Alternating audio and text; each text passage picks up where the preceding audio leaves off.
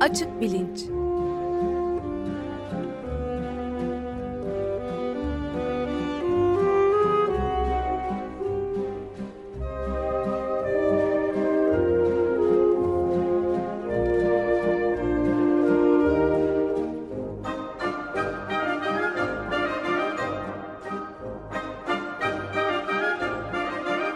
Güven Güzeldere ile bilim ve felsefe sohbetleri.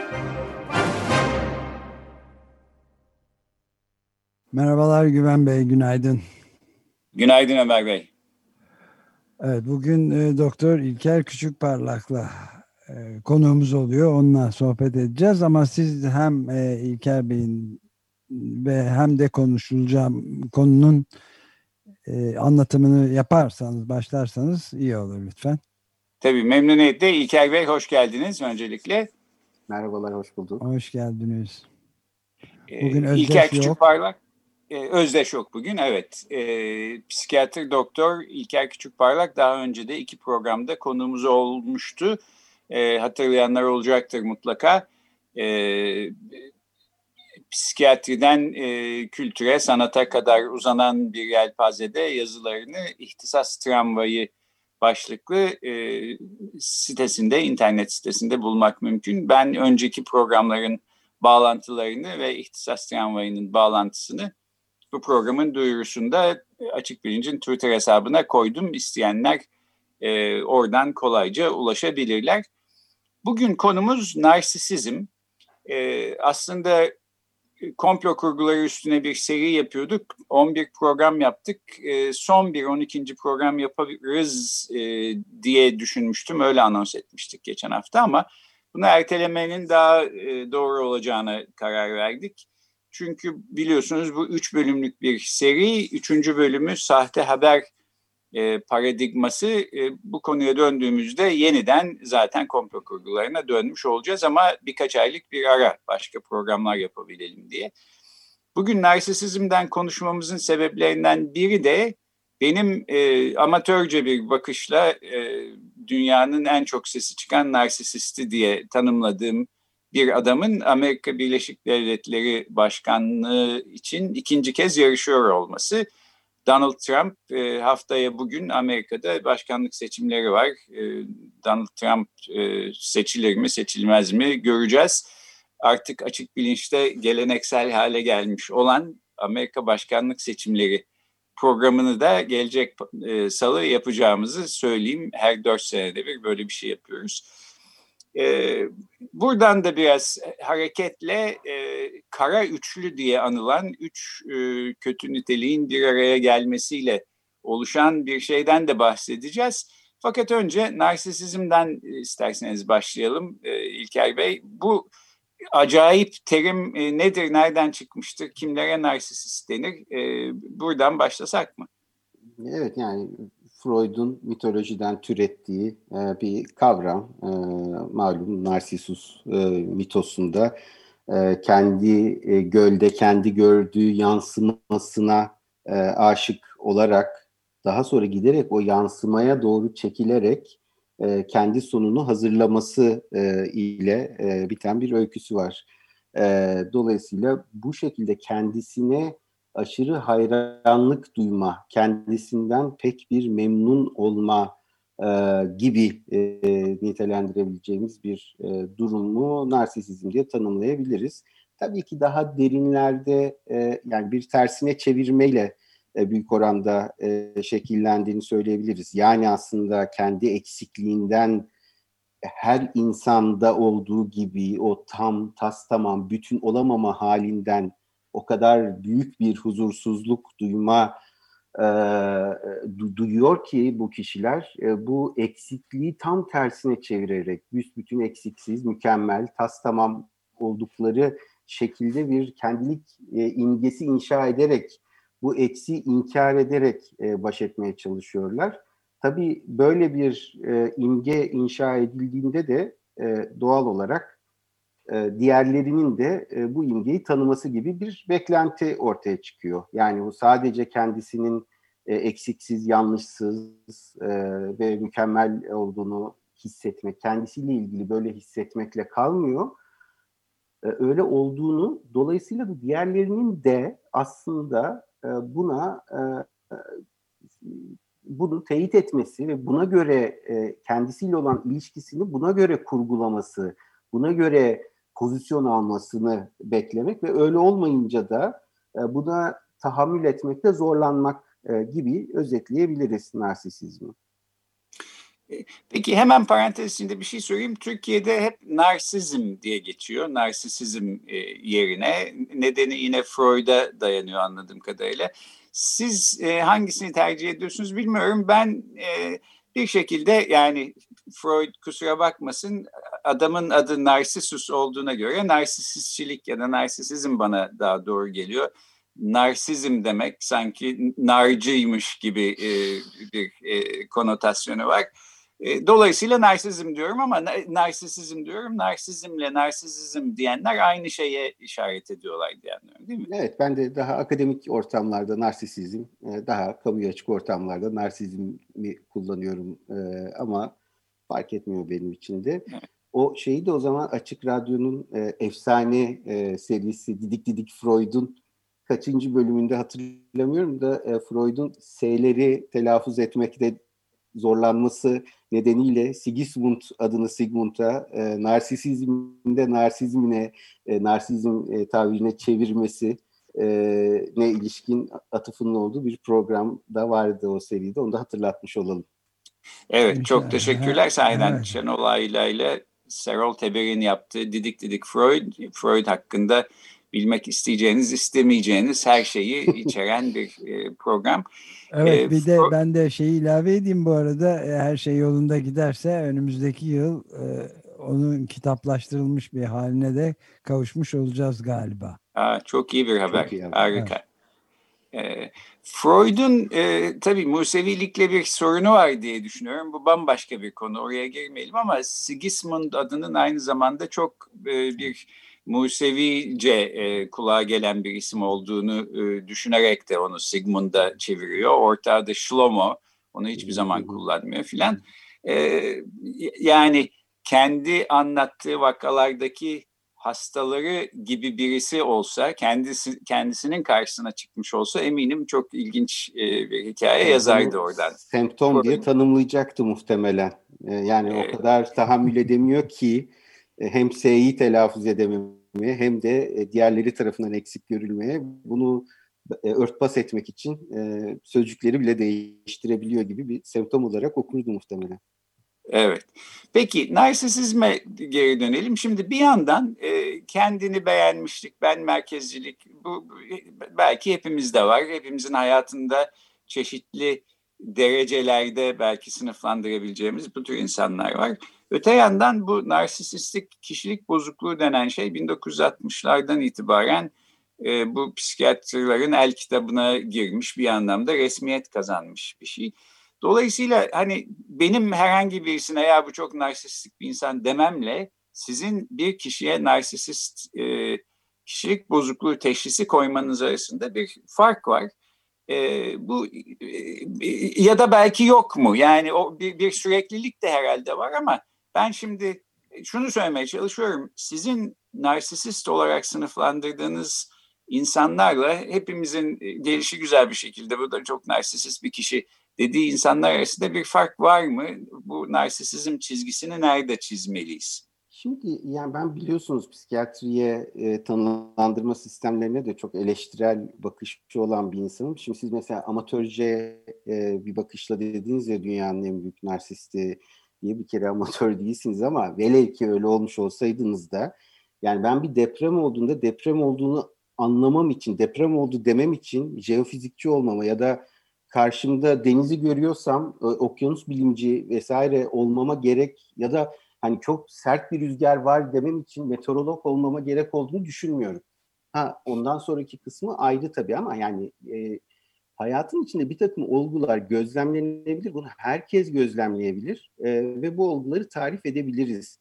Elbette bir şey e, ne zaman bir hastalık, ne zaman değil demek orada tedavi de ya, ya da hatta örneğin ceza sorumluluğu da devreye girdiği için e, elbette bir profesyonellik barındırıyor ama yine eleştirel bir bakış açısıyla e, psikiyatride hastalık da diyemediğimizi, bozukluk diye tabir ettiğimizi e, de hızlıca hatırlatmak lazım. E, ama hani dolayısıyla bunlar çok aslında e, eleştiriye açık durumlar. E, örneğin e, e, mesela bir duruma bozukluk dememiz için narsisistik kişilik bozukluğu da olabilir, travma sonrası stres bozukluğu da olabilir, sosyal anksiyete bozukluğu da olabilir. Bir duruma bozukluk dememiz için işlevselliği önemli ölçüde etkiliyor olmasını e, bekliyoruz. Bu olmazsa olmaz kriterlerden. Ee, ama şimdi o perspektifle bakılınca da işlevsellik dediğimiz ne gibi başka bir eleştiri de devreye girmesi gerekiyor bence. Yani mesela işte Tesla diyelim takıntılı biçimde deney yapıyor saatlerce ve e, diyelim ki e, karısı bu durumdan çok mutsuz. E, şimdi bunu e, bir kişilik bozukluğu ya da yapıyor mutsuz ama sonra bir sonuca vardı ve herkes mutlu oldu. Bu kadar dolayısıyla nesnel bir e, değerlen, işlevsellik dediğimiz şey nedir? Diyojen mesela işlevselliği bozulmuş mudur, bozulmamış mıdır gibi e, çok nesnel bir zemin var. Ama çok pratik anlamda e, şunu söyleyebilirim belki kendi perspektifimden. E, kişilik bozukluğu dediğimiz e, yapı e, bütün dünyanın kendisine uymasını bekleyen kendisinin dünyaya uyumlanmak yerine yani şu şey fıkrası var ya temel e, otobanda gidiyormuş radyodan anons gelmiş otobanda ters yönde bir araç var o da demiş ki ne bir tanesi hepsi ters yönde diye e, bu mesela kişilik bozukluğu e, hangi türünden olursa olsun böyle bir şey e, olması gerekiyor. E, histriyonik bir kişilik bozukluğunda kendisine özen ve dikkat edilmeli, e, kendisi beğenilmeli, kendisi sürekli göz önünde olmalı ve e, bunu yapma gayri, bunu yapma ihtiyacı hissetmesinde bir gariplik yok. E, bunu göstermeyen insanlarda bir gariplik var gibi kendisine bunu sunmayanlarda. Narsisistik kişilik bozukluğunda da e, kendisine e, e, itaat demeyeyim de e, takdir, hayranlık e, beslenmeli, itiraz edilmemeli. E, tartışılmasız biçimde düşüncesi, kıyafeti, tavrı, fiziği neyi varsa artık onaylanmalı ve biri bunu yapmıyorsa mesela çok terbiyesiz birisi. Yani ben yanlış mı düşünüyorum ya da zevkler farklı olabilir mi değil de e, diğeri zevksiz ya da terbiyesiz, hadsiz, cahil, e, önce şunları oku da gel e, diyen falan e, bir tutumu hızlıca görebiliyoruz özetle. Ben bir de şeyi sorayım. E, işlevsellik derken neyi tam e, nasıl tanımlıyoruz bunu bozulmasını? Ya, Ömer Beyciğim işte, ben de aynı şeyi soruyorum e, psikiyatri camiasında nasıl tanımlıyoruz diye. Çünkü bu işlevselliğin şöyle de biraz daha detayına inecek olursak çeşitli biçimleri var. Örneğin mesleki işlevsellik, akademik işlevsellik, e, sosyal işlevsellik yani işte arkadaş çevresinde bir arkadaşlarında kayıplar oluyor mu? Arkadaşlıklarında aile yaşamı etkileniyor mu? İşine geç kalıyor mu bu durum nedeniyle ya da alması gereken bir terfi alamıyor mu? E, yani yerinde sayıyorsa da yerinde saymayabilecekken yerinde sayıyor. E, ya da sağlığı bozuluyor mu? Yasalarla başı derde giriyor mu? E, gibi e, şeyler var ayrı segmentleri var ama dediğim gibi e, yani e, bir e, bir e, ülküye gönül verdiği için yani büyük kaşiflerin hepsinin işlevselliği bozulmuş diyebiliriz. Karısının, çoluğun, çocuğun, ailesini terk etmiş ve ekspedisyona çıkmış e, gibi. E, bu e, çok e, işte sıkıntılı bir şekilde bu şeyin sonuç verip vermediği ile alakalı olarak aslında tartılıyor. E, yani o ekspedisyon gerçekleşiyor mu, gerçekleşmiyor mu? Ya da bir şey keşfedene kadar örneğin mesela keşif hezeyanı denen bir başlık var. Konuyu çok dağıtıyoruz oraya girmeyeyim. Ama keşfediyorsa hakikaten varmış deniyor. Keşfedemiyorsa hezeyanlı bir şekilde bir şey keşfedeceğine inanıyor. Şimdi eski hasta dosyalarında teyyarelerin kısa iniş pistlerine inerken daha hızla yavaşlamasını sağlayan paraşüt sistemi icat ettiğini düşünen hasta, yani bunu semptom olarak şimdi kullanılan bir şey e, aslına bakarsanız. Sadece zamandan biraz erken keşfettiği için hezeyan olarak tanımlanabiliyor mesela bu tür şeyler.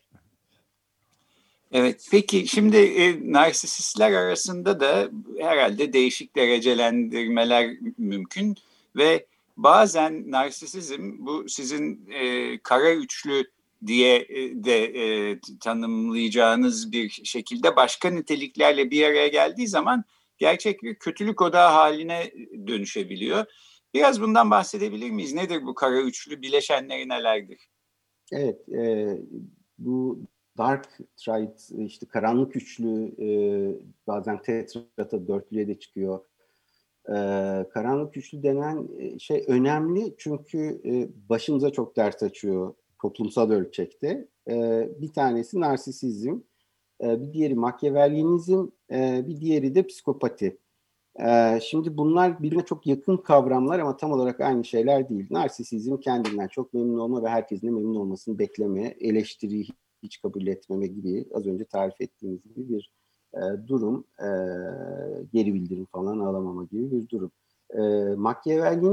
E, e, meşhur Machiavel'den adını alan aslında kişinin daha moral değerlere dair tutumunu tarif eden bir kişilik özelliği.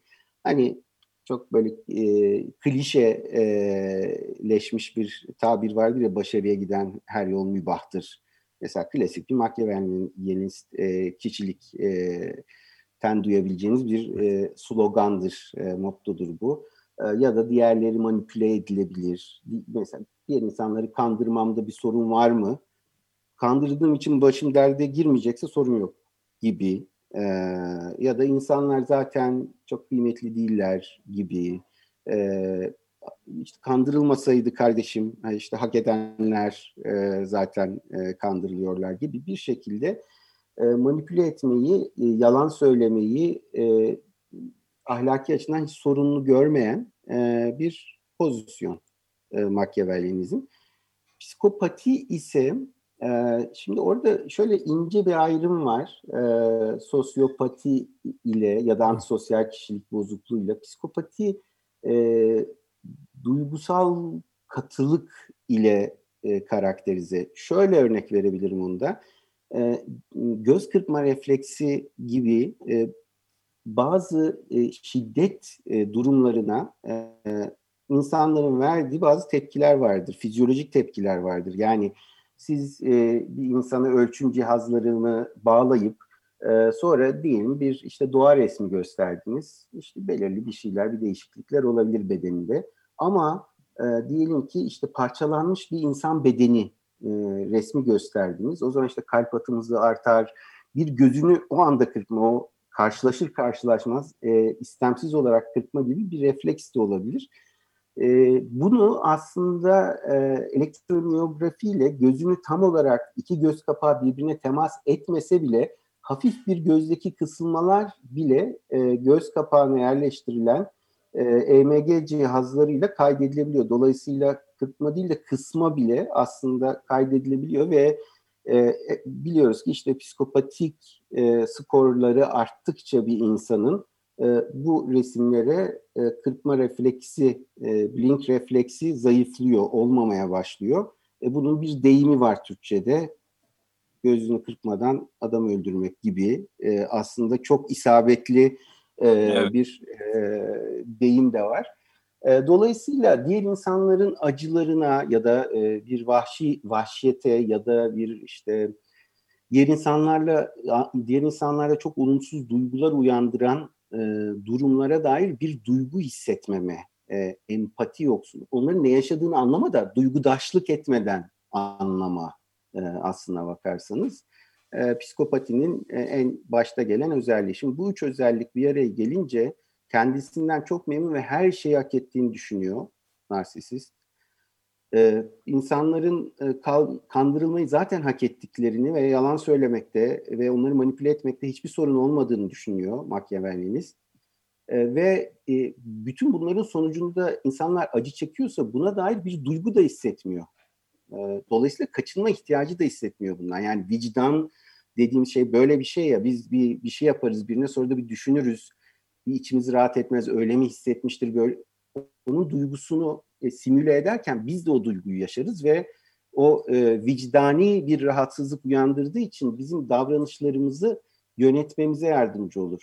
Şimdi onun duygusunu anlıyoruz ama biz de o duyguyu hissetmiyoruz. O zaman bunun bir ceza değeri, kaçınma ihtiyacı oluşturan bir durum oluşturmuyor bizim için. Bilakis şöyle bir te- tehlikesi daha var. O duygularla o kişileri daha da manipüle etme.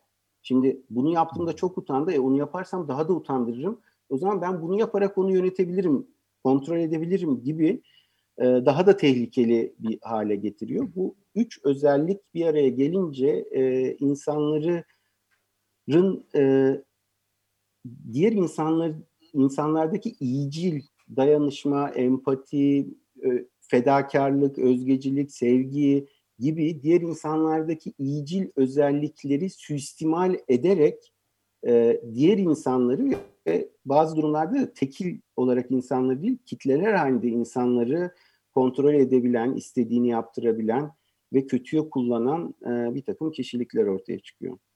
Peki şeyi de sorabilir miyim? Yani empati yokluğu e, bahsettiğim kötücüllüğün en net tanımı e, olarak karşımıza çıkıyor denebilir mi? Bir de e, e, e, psikopati ile sosyopati arasındaki ayrım nedir acaba?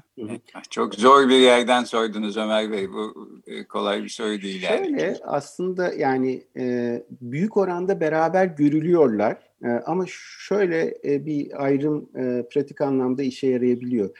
Şimdi psikopati dediğimizde o duygusal katılık hali, empati e, olmaması, empati olmaması derken ama tekrar söyleyeyim duyguyu anlıyor ama duygudaşlık etmiyor hali evet. var. E, dolayısıyla duygusal olarak soğuk insanların acılarını anlıyor ama bu acı çekmesinler değil e, onları nasıl yönetebilirim gibi bir araçsallaşıyor diğer insanların acıları psikopatide. E, antisosyal ya da sosyopatik durumlarda ise e, daha bir dürtüsellikten ve sadizmden bahsedebiliriz. E, şimdi şöyle izah edeyim size. Mesela birine durduk yere acı çektirmeyi istemek psikopatiyle ilgili bir şey değil. E, psikopatide benim işime yarayacaksa acı çeksin tabii e, gibi bir durum var.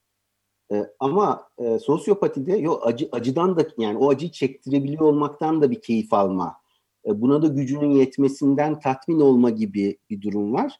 Dolayısıyla e, salt psikopatide aslında e, e, amaçsız e, bir e, zarar verme görmeyiz. Çok zarar verme görürüz de hepsi amaca yöneliktir. Bir pragmatiktir yani.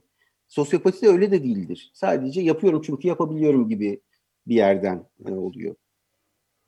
Evet ve öyle gözüküyor ki e, narsisizm bir yandan psikopati bir yandan makiyavellici bir faydacılık anlayışıyla bir araya geldiğinde sahiden ortaya e, felaket bir e, bileşen e, çıkmış oluyor, bir birleşim çıkmış oluyor. Peki ben şimdi programın son kısmına geldik. İki soruyla bağlamak istiyorum. Bir tanesi bir yandan hani uzaktan baktığımızda narsisistler belki çok mutlu insanlar gibi gözükebilir. Çünkü hani dünya yansa yıkılsa umurlarında değil. E, önemli olan kendileri filan. Fakat herhalde böyle değil. Yani onların mutlulukları hep başkalarına endeksi. Dolayısıyla narsisist olmak pek öyle e, özenilecek bir şey gibi gözükmüyor. Öyle mi diye sormak istiyorum. İkincisi de daha pratik bir soru sorayım şimdi size bir psikiyatri olarak. Hepimizin hayatında ucundan bucağından işte bir şekilde narsisist olarak niteleyebileceğimiz insanlar vardır, bir, bir yerlerinden bulaşmıştır. Bu hayatımızdaki narsistlerle ne yapmalıyız? E, ikincisi için e, bir program serisi yapmayı öneriyorum çünkü e, hakikaten e, çok kısa bir yanıt yok. Ama çok kısa şunu söyleyebilirim. Yanıt değil bu sorduğunuz soruya ama şunu söyleyebilirim.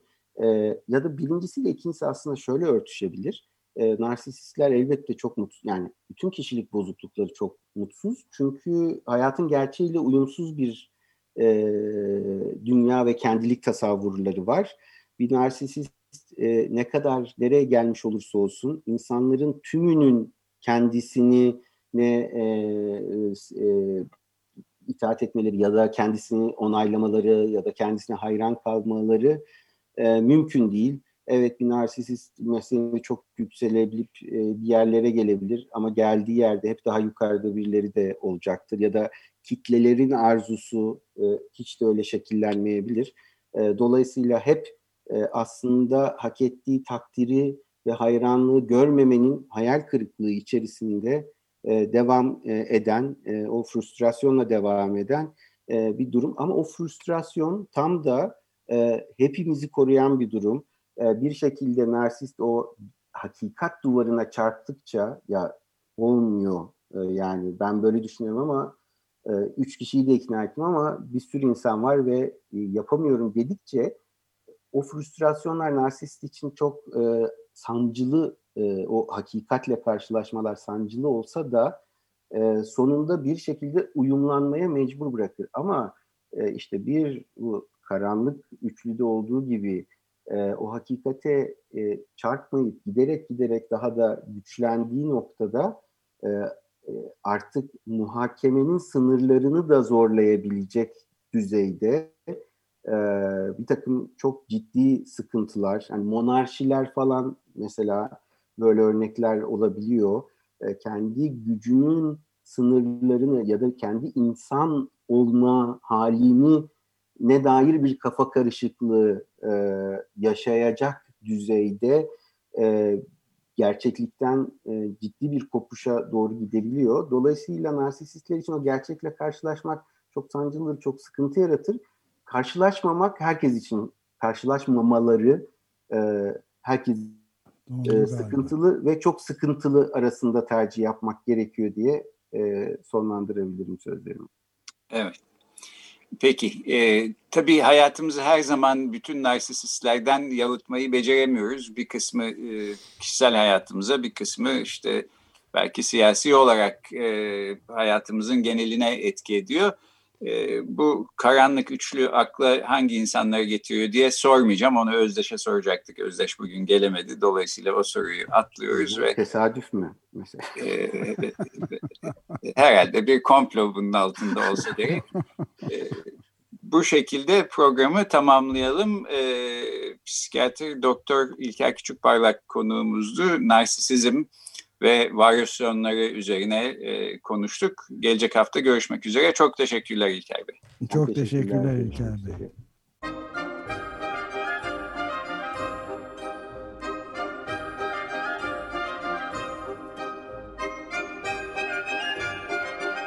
Açık Bilinç